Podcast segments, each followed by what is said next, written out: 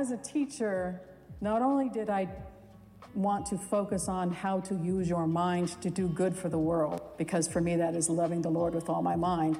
It is also how to serve the students and listen to them and teach them how to still their own minds and actually observe around them what kinds of things they could do to change the world. I had a teacher named Mr. Sarr, a, a chemistry teacher who liked to talk about this, this verse in Mark. So when I started chemistry, I thought, oh no, this is going to be bad.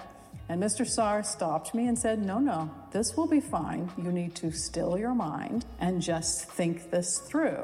And I've always remembered the kinds of things uh, that he talked about with the mind. He was always encouraging of girls in science.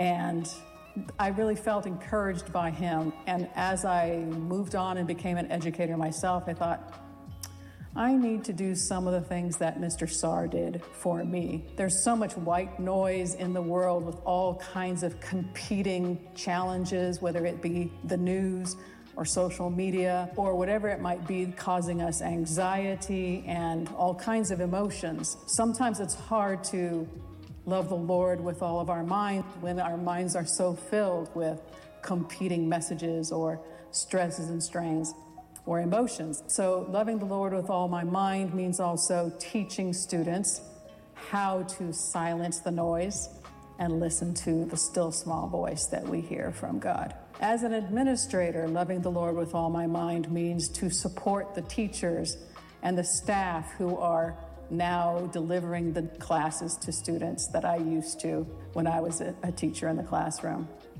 And reminding them to help students think about how they're using their minds for the future to live out God's grace in the world.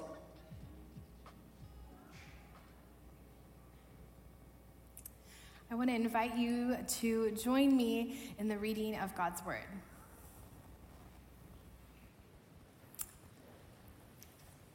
One of the scribes came near and heard them disputing with one another. And seeing that he was and seeing that he answered them well, he asked them, "Which command is first of all?" Jesus answered, "The first is, He, O Israel, the Lord our God, the Lord is one. You shall love the Lord your God with all of your heart and with all of your mind, with all of your soul, and with all of your mind, and with all of your strength. The second is this you shall love the Lord your, God, your neighbor as yourself. There is no other command greater than these. The Word of God. You may be seated. If you are visiting us here today, whether it be in person or online, we want to welcome you and share with you the journey in which we have been taking over the last few weeks. The last few weeks, we have started this sermon series entitled The Greatest, which has taken a look at Mark chapter 12, verses 28 through 31. Throughout this time, Pastor Raywin has been talking us and going through what it means to love the Lord our God with all of our heart and with all of our soul. Today, we get the idea of exploring what does it mean to love the Lord our God with all of our mind. Over the last few months of being here at La Sierra, I have been incredibly grateful and thankful for the community in which I have entered into. I am thankful for the warm smiles and the embraces that so many of you have given me, and I'm thankful to be part of this community. There are so many unknowns when you enter into a new community.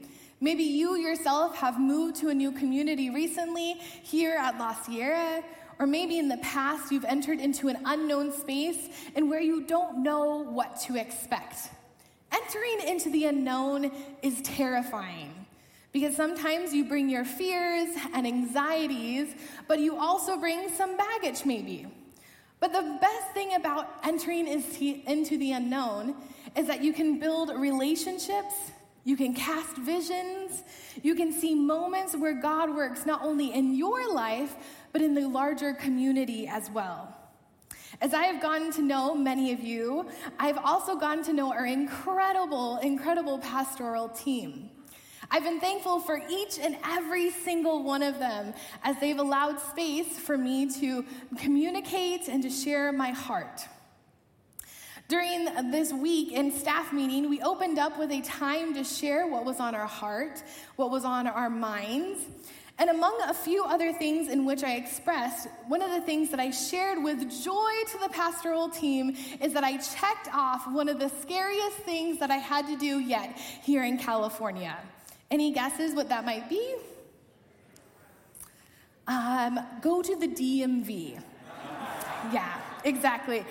Now, I'm guessing from the laugh in which you had, you yourself may fear the DMV in which I do, but the DMV is one of the scariest places on earth in which I avoid at all cost. If you say I need to go to the DMV, I will milk that so long. In fact, that's why I needed to go to the DMV. You see, because this is being filmed, I'm going to say allegedly, um, but I've had allegedly some tags that have been expired for a little bit. And so, uh, moving here to California, you not only have to get your car registered, but you also have to get new plates and new tags, which I'm very thankful for. But one thing that I did not expect is that you have to get a new driver's license. Now I knew that. Don't don't say I'm silly. Like I know I needed a new driver's license. I know I needed a California state driver's license. I knew that. That wasn't what shook me to my core. What scared me to my core was that I didn't know you had to take the driver's, the knowledge test in order to receive that. You see, I'm going to tell you here that I have lived in many different places over the course of my ministry in college. Three states, to be exact. And every time I've moved to that state, I've looked up the laws and procedures, and each of them said that you've had to take the knowledge test in order to receive that license. Now, I'll tell you in a bit of why I don't like that test. But the reason why I thought that California didn't have to do that or didn't require it, I thought you could just give them your out of state license, they would give you a California license, is because when I'm driving on the road, it seems like nobody follows rules. So I was like, there's no test because there are none. Blinkers? I don't know. What is that? I have no idea. Swerving in and out? Normal. A normal Tuesday. Traffic? No problem. So, why was I so shocked when I found myself, why was I so scared when I found myself at the window of the DMV and I handed the lady all of my stuff. She did all the things. We were good to go. She handed it back to me and she said, I hope you have a great day. I said, Phew, I am over with. It has been a long three hours here.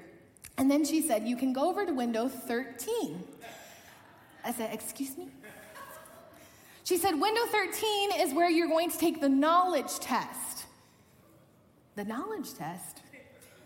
She said, Yeah, good luck. well, I will need it. Thank you. Now, the reason why I needed it is that something I'm going to be very transparent with, something I didn't even tell the pastors this week, okay? Something that is very close to my heart that I haven't told a lot of people. And so I am sharing my heart and soul and mind with you today in hopes that you will continue to love me and care for me. You see, the knowledge test was a very scary thing when I was a teenager. Um, all, like most of you guys, when it came to getting my driver's license, it was top priority.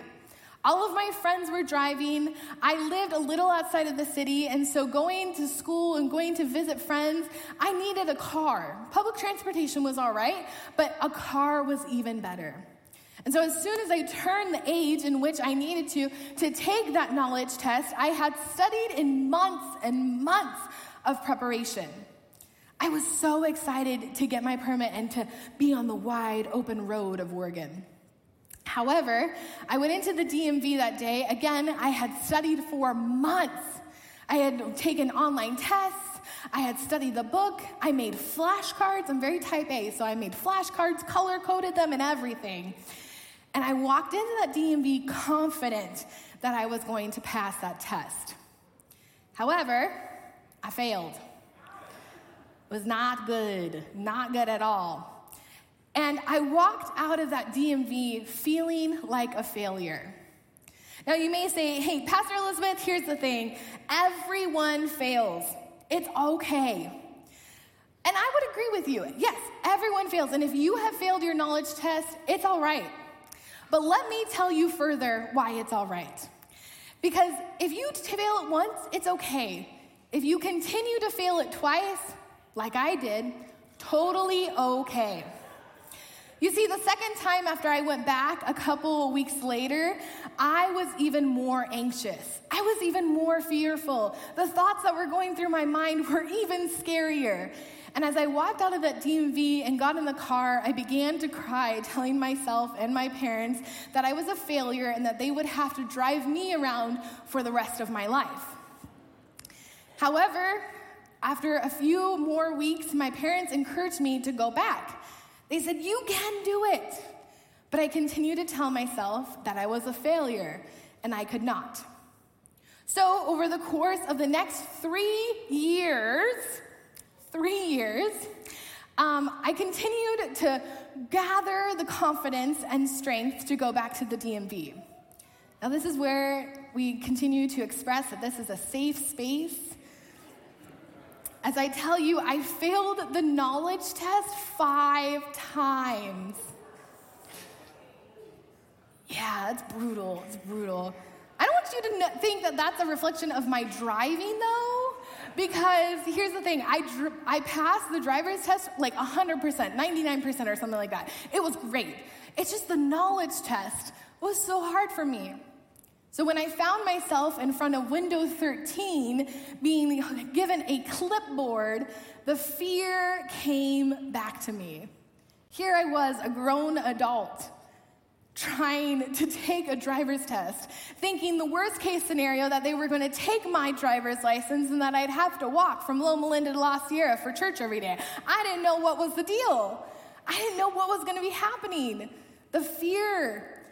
But as I sat down on that chair with the clipboard and the test a few weeks ago, I told myself that this would be different. Instead of filling my mind with negative thoughts, I told myself, you got this. You can do it.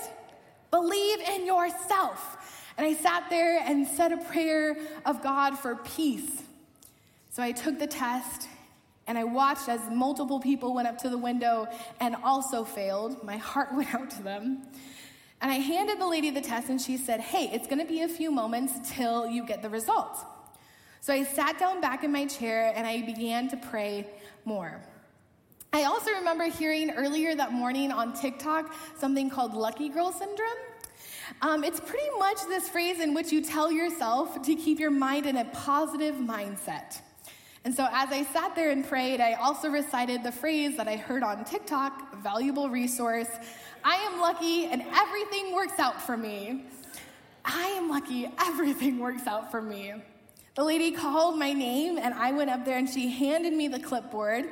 She didn't say a word in which then I just assumed that I had failed. And she said, Is this the correct address in which we can send your license? I said, I passed? She said, Yeah, of course. Like it was no big deal, like I had never failed it five other times. She said, Yeah, we'll send it to that address, no problem.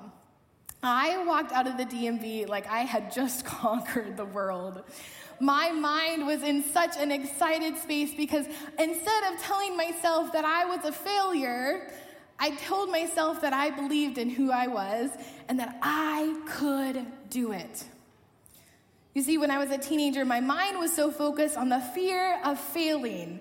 And not only that, but the internal dialogue in which I had told myself about failure as well. I spoke unkind words to myself not only in my mind, but also in my actions. Something that I think many of us can sometimes relate to. However, this week I was reminded that as we feed our brains we also feed our actions. As we feed our brains, we also feed our actions. And I'm not just talking about literal food in which we eat, because I'm sure you're getting a little hungry here, but I'm talking about in the words in which we tell ourselves externally and internally. In fact, the Forbes article that I read this week entitled, This is How Our Thoughts Become Our Reality says, Your thoughts are a catalyst for self continued cycles. What you think directly influences how you feel and behave. If you think you're a failure, you'll feel like a failure. And then you'll act like a failure, which will then reinforce your belief that you must be a failure. We, as we feed our brain, our brain feeds our actions. The mind is such a fascinating, complex organ that was created in our body. I've read so many things this week that have left me in awe of how our body was created and how our mind works. Not only through the process in which we grow, but I'm also in awe over the fact of what happens to our minds in a day to day process. You see, our brain determines every aspect of our life. And without our brain, there is no self awareness, there is no awareness of the world around us. Our brain is a three pound universe that processes, get this, 70,000 thoughts a day using 100 billion neutrons that connect with over 500 trillion points and travel at 300 speeds and miles an hour. The signs, the signals that, the, that travels throughout our brain form the basis of memories, thoughts, and feelings. The mind is a wild and fascinating place. And yet, this is what Jesus is speaking about when he sits in front of eager ears that are waiting to hear what this greatest commandment is. Verse 29, Jesus says, the first is Hear, O Israel, the Lord our God is one. You shall love the Lord your God with all of your heart, with all of your soul, and with all of your mind, and with all of your strength. The second is this you shall love your neighbor as yourself. There's no other command, greater than these.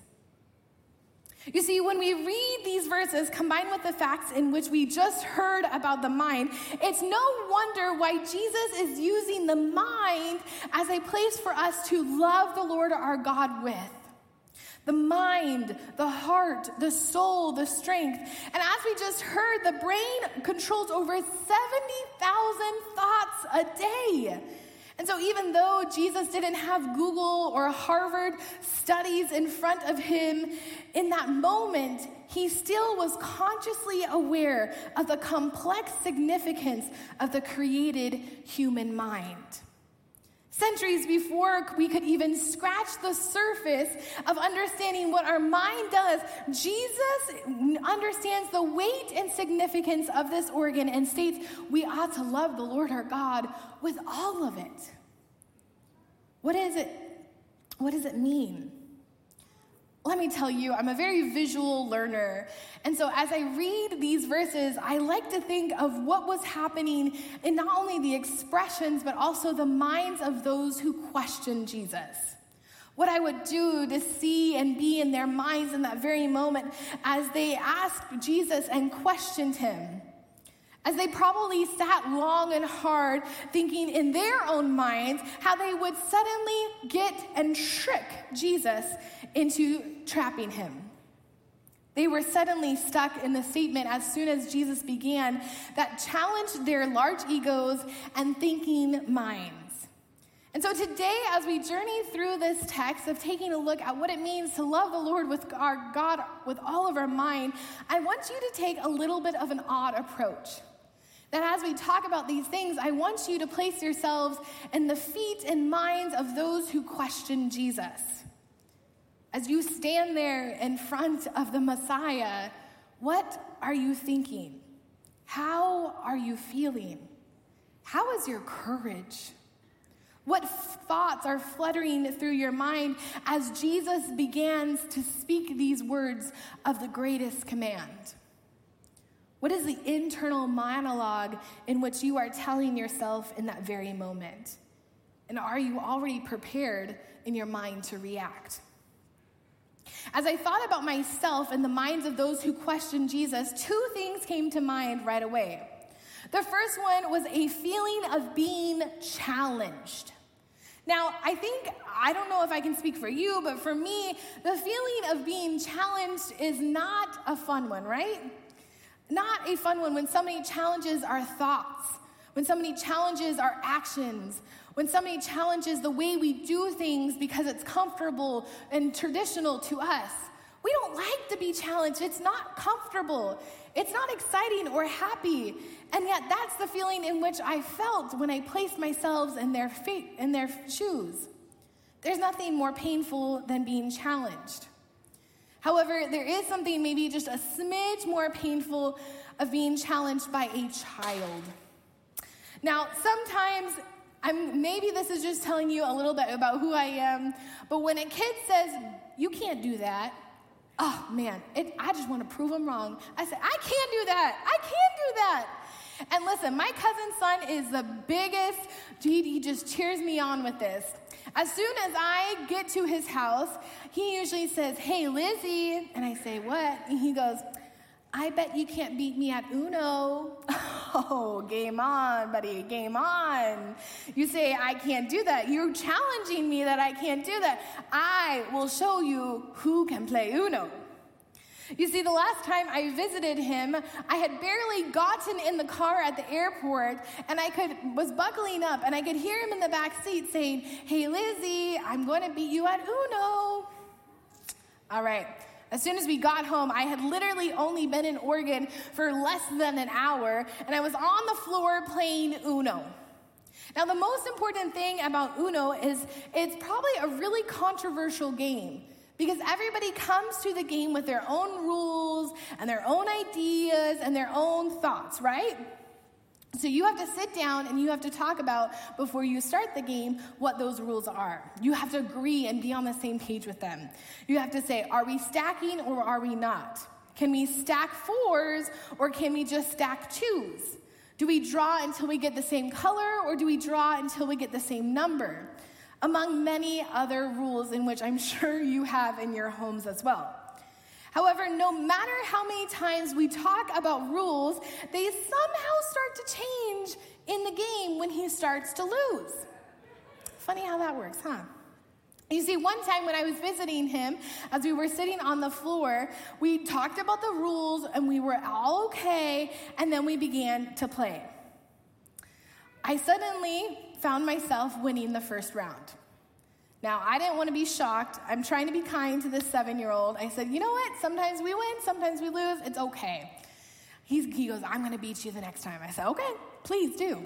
And that's exactly what he did. He won the second round, and then we kept going. He said, I'm going to beat you again.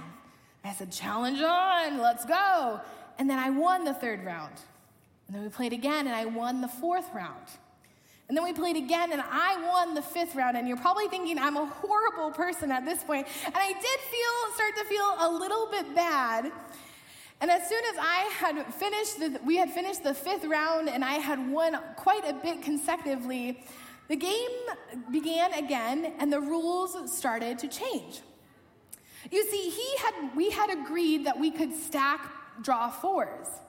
And he put a draw four down, really excited to get me, but little did he know I also had a draw four.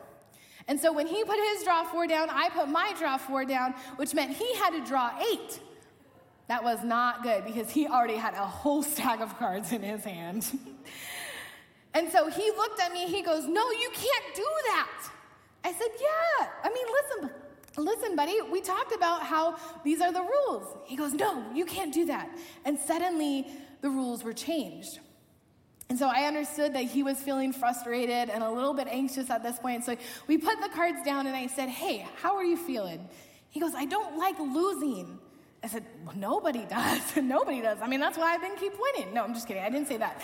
Um, I am the children family pastor. I encourage. Uh, um, but I said, it's okay to understand that sometimes when we're challenged, it's okay to have emotion that brings us up. It's okay to be frustrated. It's okay to be angry. But our reaction in that challenge is the most important thing. And so after a while, we took a break and we came back to the game, and he said, Okay, I'm gonna finish this game and I'm gonna beat you. And you know what? He did. He did. He won that game. But here's the point that I'm trying to say listening and in the midst of a challenge is a really, really difficult thing. Showing kindness and respect in the midst of being challenged is a really difficult thing. He was challenged, and what made the challenge even worse is the fact that he was losing. And as soon as I confronted him kindly, he, uh, he began to show a little more understanding of what was happening. As Jesus spoke to those who were challenging him, his reaction was kind in challenging them back. Not only the way in which he spoke, but also in the words that he said. It can be difficult in our minds when we are challenged. An article in the New York Times by Lisa Barrett says In the United States, we are obsessed with happiness. we are obsessed with happiness, but some people, as they get older, researchers show they cultivate happiness by avoiding unpleasant situations. This is sometimes a good idea when we avoid a rude neighbor, but if people consistently step uh, sidestep the discomfort of mental effect or physical exertion, this restraint can be determined to be uh, to the brain to be uh, sorry, restraint can be uh, detrimental to the brain, and the brain tissue can thin. What this article is saying is that it's important for us as human beings to be challenged. Even though it's uncomfortable, even though it, it leaves us shocked and frustrated and angered, it's important for us and necessary for us to be challenged. But that's the scientific side of it, right? The emotional side of being challenged is so much more complex. Because in this moment, you're feeling emotions of frustration and anger and maybe vulnerability and uncomfortability. And maybe you can relate to this because you yourself have been challenged. Maybe in the actions in which you've taken, the words in which you've spoken. Maybe you've been challenged in your theological beliefs or your political beliefs. And so, as I close my eyes and imagine what the scribes' minds are thinking in this moment, as they hear Jesus speak back to them, I start to feel all the emotions in which I imagine they were feeling.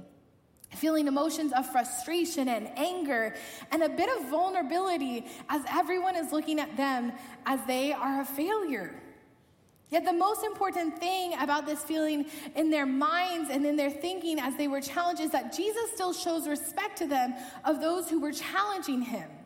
In fact, Jesus states and demonstrates that they were, uh, that they will, and what we will study a little bit later, that you should love your neighbor as yourself. You see, Jesus simply states the answer that we could never have crossed the minds of the scribes and continues to carry on with no need of further discussion or question. As I continue to think of what the minds of the people who challenged Jesus look like, I also thought of one other thing. I also thought of how hard it is for us, so much harder for our minds to comprehend an intellectual awareness and an emotional awareness. Because we can prove intellectual knowledge, right? We can understand intellectual knowledge with tests and quizzes and degrees and books. But when it comes to measuring emotional awareness and knowledge, those comparisons can be a lot trickier. And I think that's when we get stuck in our churches sometimes. That's what really challenges us as a community is that we think it's one or the other. It's either intellectual knowledge or emotional knowledge. We can't coexist sometimes at the same time. The intellectual knowledge and emotional knowledge becomes, uh, when they are combined, becomes a living space that is so complex and challenging for us to do not only as individuals, but also as a corporate community. However, we must understand that it is in order for us to live fully, the, fully and love the Lord our God with all of our mind, we must have both. Real love is not an involuntary thing. It is something that we do purposely, not only in our minds, but in our emotions as we grow in the knowledge and the person of who we are loving. Nothing can be in the heart that is first in the mind. Nothing can be in the heart that is not first in the mind. If a person doesn't move forward, move in intellectual awareness of God, and right thinking about God to an emotional embrace, they have not loved with all of their mind.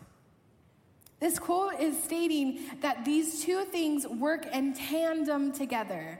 They work in collaboration, in full embrace of, of expressing the love of God with all of our mind.